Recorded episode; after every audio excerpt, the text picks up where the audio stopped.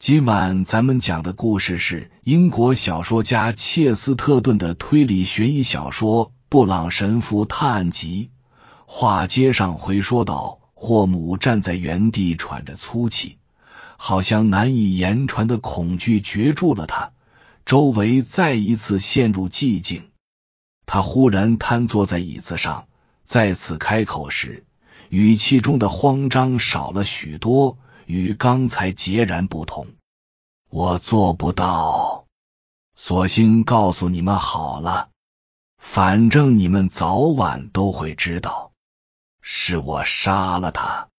有那么一瞬间，似乎时空都静止了，仿佛这座房子遭到雷击，瞬间尸横遍野。这时，布朗神父开口了。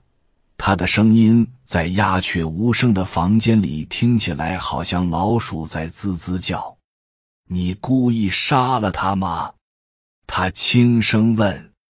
我该怎么回答这个问题呢？霍姆不安的咬着手指。我想我是疯了。我知道他这人粗暴无礼，令人难以忍受。当时我来到他家。我相信他打了我。不管怎样，我们扭打了起来，结果他掉下了悬崖。当我逃离现场很远后，我才突然意识到我已经跟其他人不一样了。我是个罪人了。我觉得我的额头上都被打上了该隐的记号。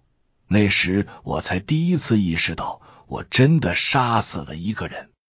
我知道，我早晚都得坦白。这时，他忽然直了直脊梁。但是我不会指证其他任何人。不要问我有没有阴谋或者同伙，我什么都不会说的。考虑到另外两宗谋杀案，内尔斯说：“我很难相信你们的争吵纯属偶然。”肯定有人指使你吧？关于我的同伙，我无可奉告。霍姆傲然的说：“我是杀人犯，但不会是个背叛者。”内尔斯走到霍姆和大门之间，向外边高声命令。几个警员闻声而来。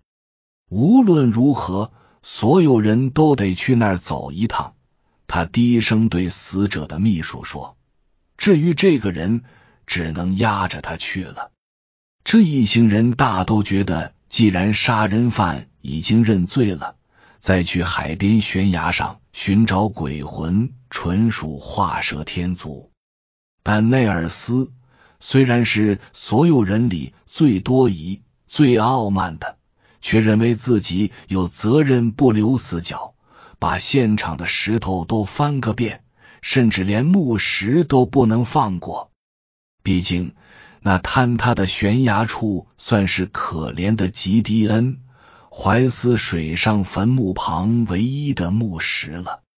内尔斯最后一个出来，锁上房门，跟着其他人一起穿过荒野，走向悬崖。这时，他看到死者的秘书。年轻的波特疾步跑了回来，月光下，他脸色煞白，看着有些瘆人。我对天发誓，警官，这是他那晚第一次开口，真的有东西在那儿。他，他就跟他一模一样。你胡说八道！探元气的直喘粗气。怎么大家都要说胡话呢？难道我还认不出他吗？秘书撕心裂肺的喊道：“我有理由不会认错。或许吧。”探员的语气尖锐，正如霍尔基特所言：“你也是有理由恨他的人之一。”或许吧，秘书说道。不管怎么说，我能认出他，而且跟你说，我真的看到了他。他就站在毛骨悚然的月光之下，眼神呆滞，一动不动。说着，他指向悬崖上的岩缝处，他们能看到那儿确实有什么东西，也许是月光，也许是溅起的飞沫，但渐渐的已经开始有了实体的模样。他们又往前摸索了一百码的距离，那东西还是一动不动，像一座银色的雕塑。内尔斯的脸一下子吓白了，他站在原地，进也不是，退也不是。说实话，波特和霍姆也吓得够呛，甚至连伯恩这个见多识广的记者也几乎迈不开步了。但他还是禁不住朝前走，只是不禁觉得奇怪的是，那个唯一坦诚自己可能怕鬼的人一点都不害怕。只见布朗神父迈着稳健的步伐，一步一个脚印的向前走去，仿佛前边就有揭开谜底的指示牌。你怎么看起来一点儿也不害怕呢？伯恩问神父。我还以为你是这里唯一一个相信有鬼的人呢。要这么说的话，布朗神父回答：“我还以为你不相信鬼呢。但是相信鬼魂是一回事，相信这个案子里有鬼又是另一回事。”闻听此言，伯恩自觉羞愧，悄悄的向海甲碎裂之处，冷月之下。不知是幻象还是错觉出现的地方望去，我本来不相信，但眼见为实啊！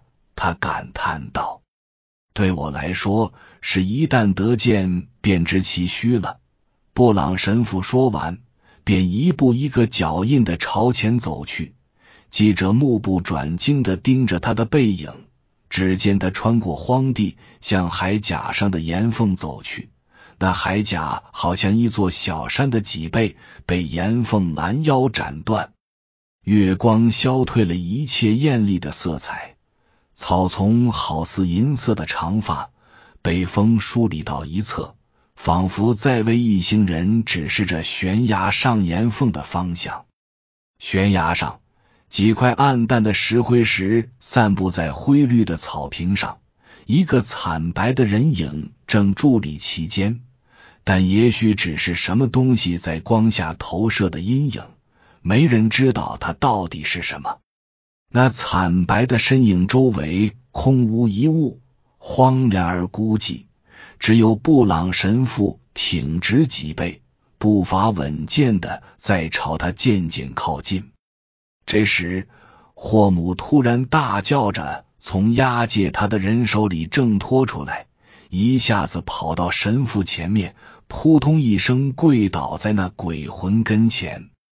我已经认过罪了，他惨叫着。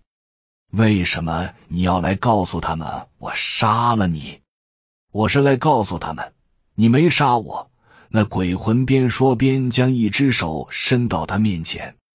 跪倒的霍姆一下子跳了起来，同时又发出异样的尖叫。大家都明白了。原来他接触到的是血肉之躯，探员和记者都无比感慨，这在他们可谓资深的职业生涯中，堪称一次惊心动魄的起死回生。但是事情其实很简单，本来人是能直接从岩缝掉进大海的。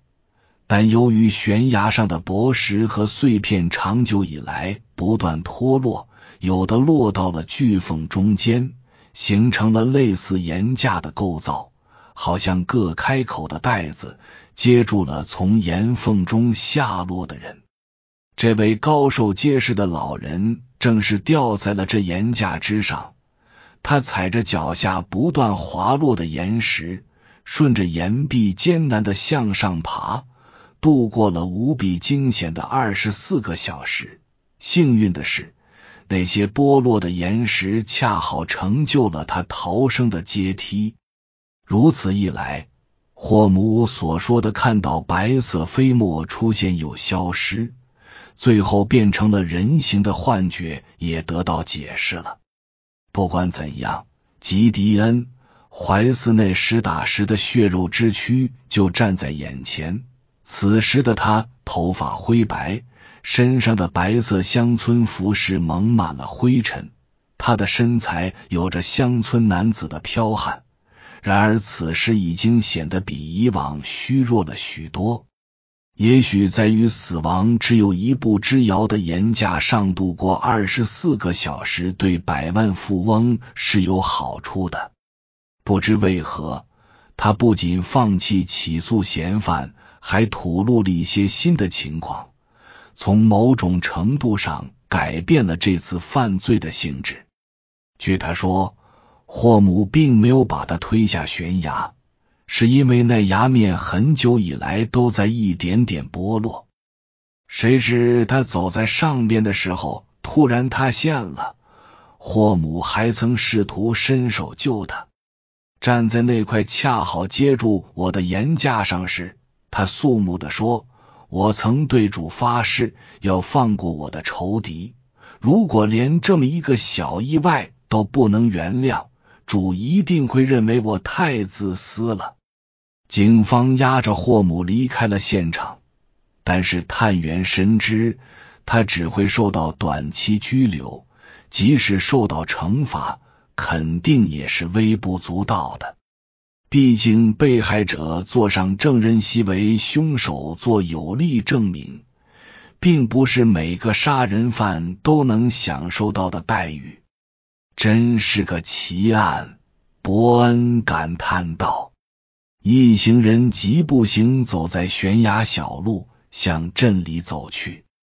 以上是由奶锅大叔给您播讲，感谢收听。每天晚上二十一点三十三分准时开聊。